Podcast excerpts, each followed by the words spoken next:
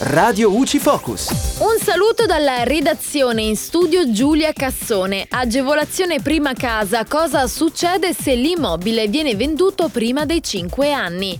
Chi vende un immobile acquistato con i benefici prima casa prima che siano trascorsi 5 anni dal suo acquisto perde le agevolazioni usufruite e dovrà mettersi in pari con i pagamenti delle imposte di registro, ipotecarie e catastale nella misura ordinaria e dovrà anche farsi carico di una sanzione del 30% delle stesse imposte. Il contribuente che si trova in tale situazione per non perdere le agevolazioni può però acquistare entro un anno un altro immobile da adibire a propria abitazione principale.